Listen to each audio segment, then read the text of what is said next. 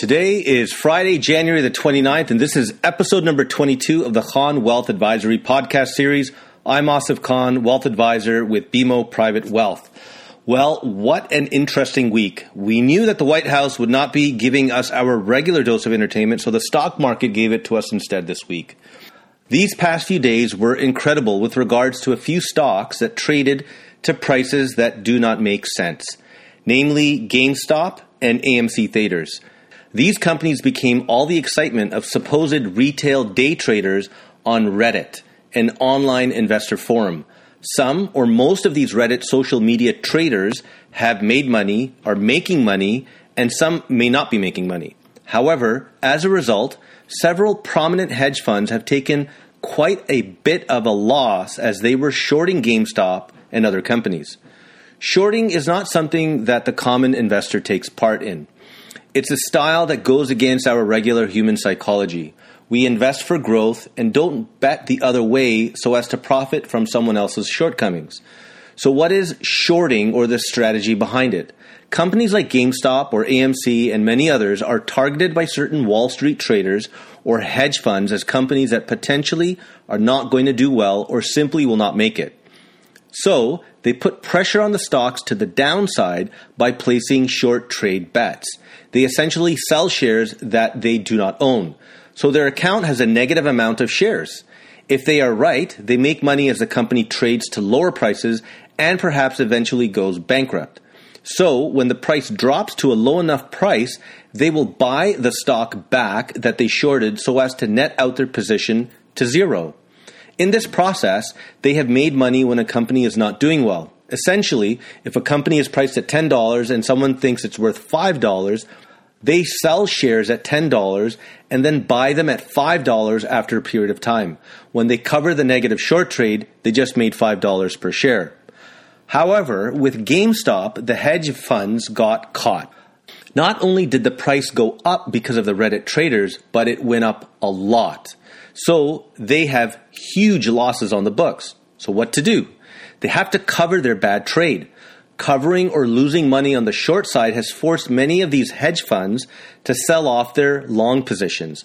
What this means is that they had to cover their short trade by selling their good companies.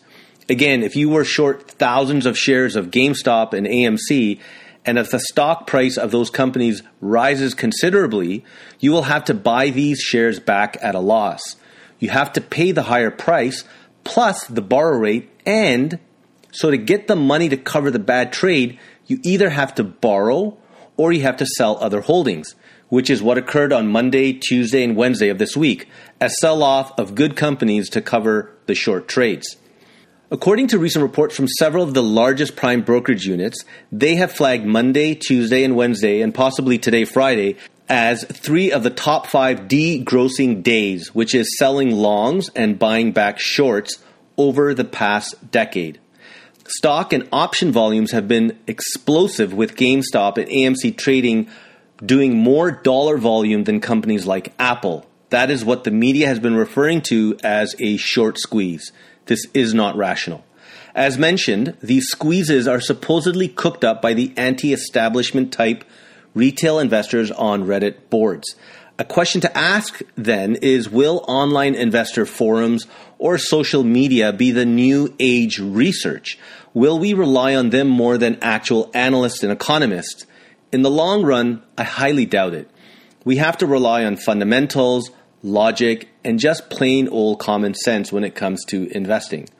The lesson to remember from this week's price action of these stocks is that we have or are witnessing a bubble by pure definition, or just plain old speculative mania, or simply the classic pump and dump scheme.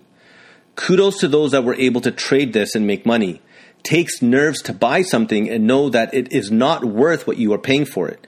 It was not worth the price paid this week in the past, definitely not in the present, and no hope that would, that it would ever be worth that value in the future. The Reddit traders are trying to imply that the point of the stock market is to be really fun and exciting and let people mess with each other and make some make some of them super rich more or less at random. The point of the stock market is to enable price discovery or encourage capital formation or some term that's boring like that. Stock markets exist so that companies can raise money to fund their growth plans. And collectively, we, along with the smart analysts, work diligently to put the proper value on those companies so that we as a society can know what companies are most valuable to own. Stock markets exist so that the regular person can invest their savings in those companies, making everyone better off. This is the social purpose of the markets. The ideology of the Robinhood Reddit trader is in contrast to this, even though they purport to be doing something that is for the common collective. Perhaps what they are doing is really fun, making a lot of money and losing a lot of money. These traders are actually taking pride in their wins and losses and are posting it online. It's odd. It's actually dangerous. A part of me, though, does agree with the Robinhood Reddit social activism issue of shorting a company. I'm versed with the technical side of how and why it supposedly makes for a more efficient market when shorting is allowed. However, a question to ask is if this should be allowed.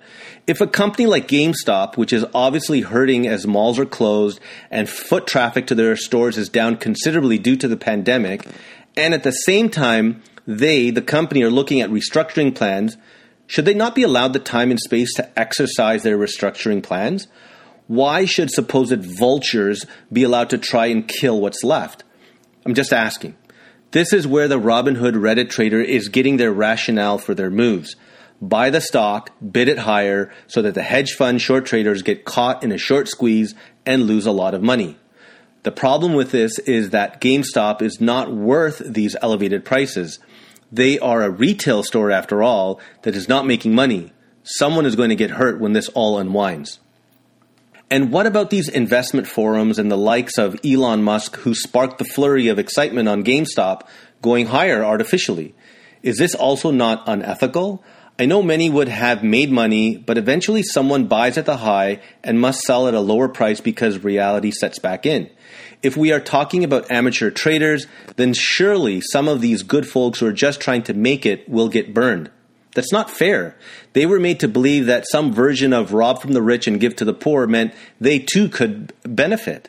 Shame on those who threw fuel to the fire and perhaps continue to do so. Social media and the ability to get many to follow a line of thinking is probably here to stay.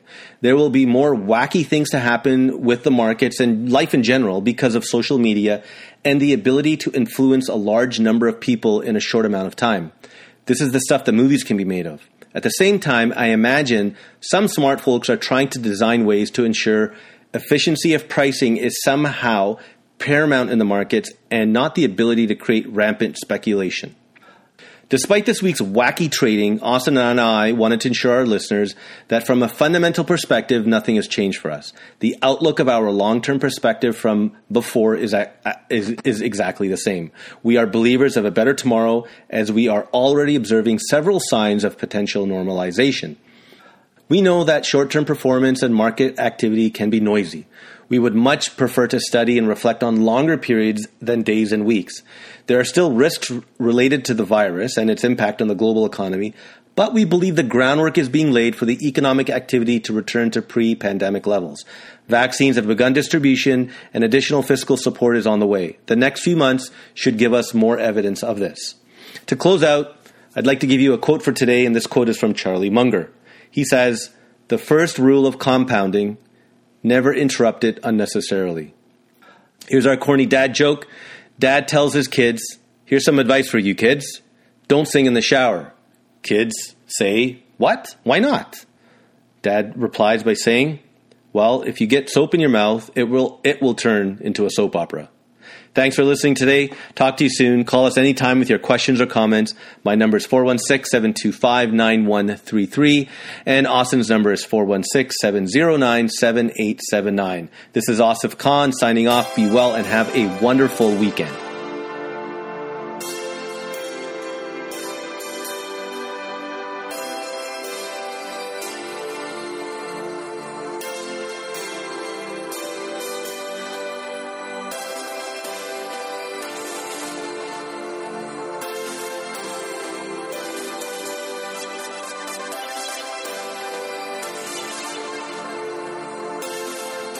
Well, hello. You still listening? Wonderful.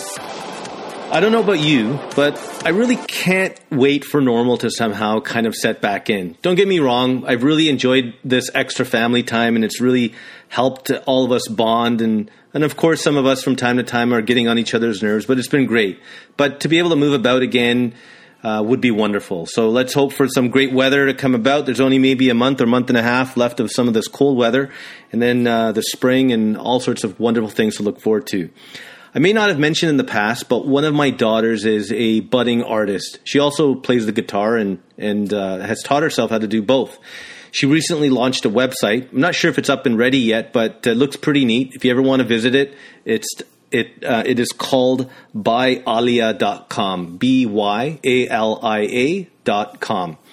And funny thing, one of my other daughters yesterday was mentioning about not understanding why there is this concept of a compass and north, east, west, south. She goes, I don't get it. You know, when you're standing in one direction, how do you know which way is north and how do you remember, you know, which way to go all the time? I think what I'm going to have to do this summer is do a road trip, print out, print out some old fashioned maps, and get them to guide me. Gosh, these young kids.